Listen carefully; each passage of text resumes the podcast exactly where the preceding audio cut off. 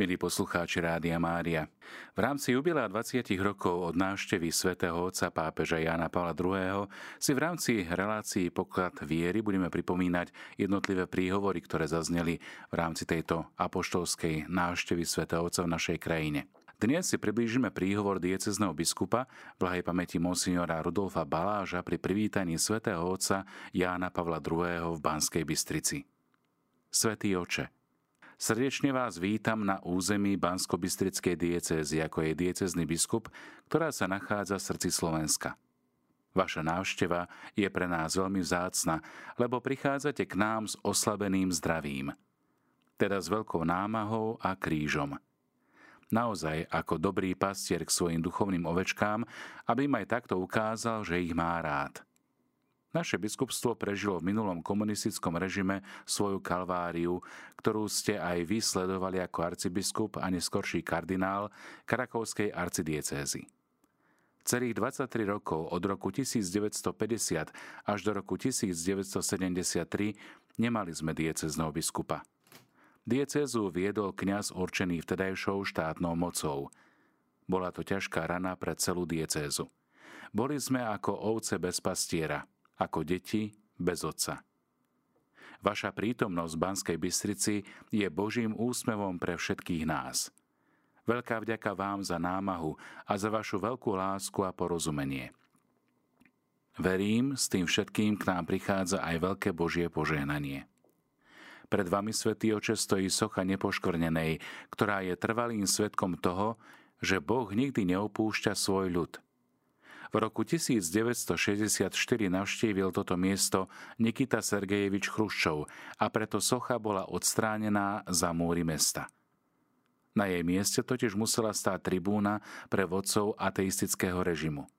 30 rokov bola zastrčená v kúte za hradbami. Keď sa spomínaný mocnár vracal do Moskvy, ústredným výbor jeho strany ho odvolal z funkcie generálneho tajomníka. To je poučenie, že v každej dobe by človek mal vedieť, nech je v akomkoľvek postavení, že si má vážiť duchovné hodnoty. Božia moc totiž trvá navždy, ako to hovorí axioma Kruk stat dum volvitur mundus. Kríž stojí, aj keď sa svetky máca. Drahý svätý oče, aj v tejto dobe platí sanguis martyrum semen Christianorum, čiže krv mučeníkov je semenom kresťanov. Dnes máme dostatočne obsadených všetkých 122 farností diecézy. Pán Boh nám doprial obsadiť špecializované pastoračné miesta v nemocniciach kňazmi. Má veľkú radosť kňazského seminára, ktorý práve teraz slávi 10. výročie svojej obnovenej existencie a doteraz vychoval pre Kristovú cirkev 108 kňazov.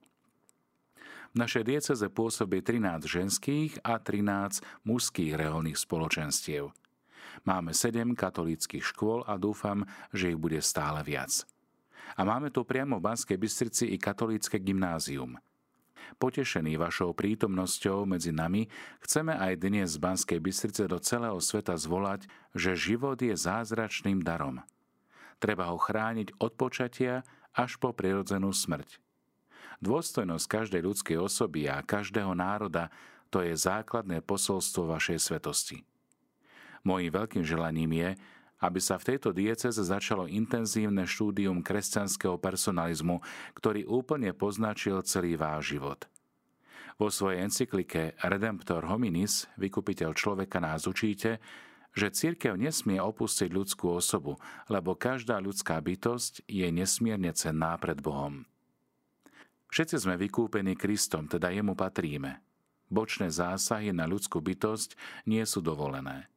Svetý oče, ďakujeme vám, my veriaci, za jasné vyjadrenie v otázkach kultúry života a odmietnutím kultúry či skôr nekultúry smrti. Sme na vás nesmierne hrdí, pretože aj v týchto časoch prichádzate medzi svojich veriacich ako Kristus na kríži. So svojimi bolestiami a predsa idete – prekonávate veľké kilometre, len aby bol človek pozbudený, posvetený a spasený.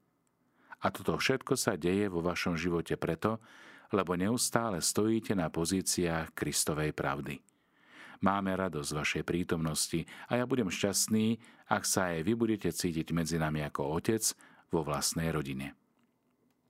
Drahí poslucháči, a teraz si priblížime príhovor svätého otca Jána Pavla II., ktorý zaznel na námestí Banskej Bystrici. Srdce mi plesá v pánovi – s radosťou v srdci a s hlbokou vďačnosťou Pánu Bohu sa dnes nachádzam na tomto námestí spolu s vami, drahí bratia a sestry, aby sme spoločne slávili spomienku mena pre blahoslavenej Panny Márie. Nachádzame sa na mieste mimoriadne významnom pre dejiny vášho mesta. Veď ono je pamätníkom nábožnej úcty vašich predkov k všemohúcemu a k najsvetejšej Pane Márii, ako aj snahy neprajného režimu o profanáciu tohto zácného dedictva v rokoch nie tak dávnych. Stĺp so sochou Pany Márie sú tichými svetkami týchto skutočností. Všetkých vás celého srdca pozdravujem, predovšetkým vášho otca biskupa monsignora Rudolfa Baláža, ktorému ďakujem za srdečné slova privítania a pomocného biskupa monsignora Tomáša Galisa. Pozdravujem aj všetkých kňazov, reholníkov a reholníčky, bohoslovcov i lajkov, ktorí sú v rôznych oblastiach živou oporou tejto dieceznej cirkvy a nakoniec všetkých, ktorí prišli zo susedných diecez a krajín. S úctivým a srdečným pozdravom sa obraciam aj na pána prezidenta Slovenskej republiky a na prítomných občianských a vojenských predstaviteľov. Všetkým ďakujem za cennú pomoc preukázanú pri príprave tejto mojej návštevy. Hľa služobnica pána, vraví pána Mária v čítaní z Evanielia, ktoré sme práve počuli. Ona sa obracia na aniela Gabriela, ktorý jej zvestuje Božie povolanie stať sa matkou jeho syna. Vtelenie slova je rozhodujúcim momentom v pláne, ktorý Boh vyjavil od samého začiatku ľudských dejín po prvotnom riechu – on chce sprostredkovať ľuďom svoj vlastný život, pozývajúc ich, aby sa stali jeho deťmi. Je to povolanie, ktoré očakáva odpoveď od každého jednotlivca. Boh nenanúcuje spásu. On ju ponúka ako iniciatívu lásky, na ktorú treba odpovedať slobodným rozhodnutím, motivovaným láskou. Dialóg medzi anielom a Máriou, medzi nebom a zemou, je v tomto zmysle pre nás vzorom – Pokúsme sa nájsť v ňom nejaké poučenie pre seba. Aniel Gabriel predkladá Boží zámer pre budúcnosť ľudstva. Mária odpovedá zodpovedne, obracajúc pozornosť na svoj súčasný stav. Je zasnúbená s Jozefom, jemu je slúbená za manželku. Mária nerobí námietky voči Božím zámerom do budúcnosti, ale pýta objasnenie svojho súčasného stavu, v ktorom sa ako človek nachádza. Boh odpovedá na túto jej požiadavku tým, že nadvezuje s ňou dialog.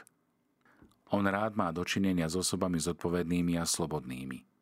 Čo z toho všetkého môže byť pre nás poučením? Mária nám ukazuje cestu k vyzretej slobode. V dnešných časoch je nemálo pokrstených kresťanov, ktorí si ešte stále neosvojili svoju vieru zodpovedne a uvedomele. Nazývajú sa síce kresťanmi, ale neodpovedajú v plnej zodpovednosti na prijaté milosti. Stále ešte nevedia, čo chcú a prečo to chcú. Hľa poučenie na dnes. Je nevyhnutné učiť sa slobode.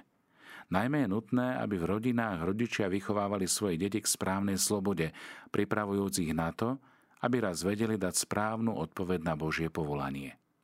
Rodiny sú tým sadom, v ktorom vyrastajú sadenice nových generácií. V rodinách sa formuje budúcnosť celého národa. Práve v tomto zmysle apelujem na dieceznú synodu, ktorú ste zvolali, aby bola jedinečnou príležitosťou na obnovenie pastorácie rodín a na objavenie vždy nových spôsobov ohlasovania Evanília novým generáciám tejto znešenej slovenskej zeme. Hľa služobnica pána, nech sa mi stane podľa Tvojho slova.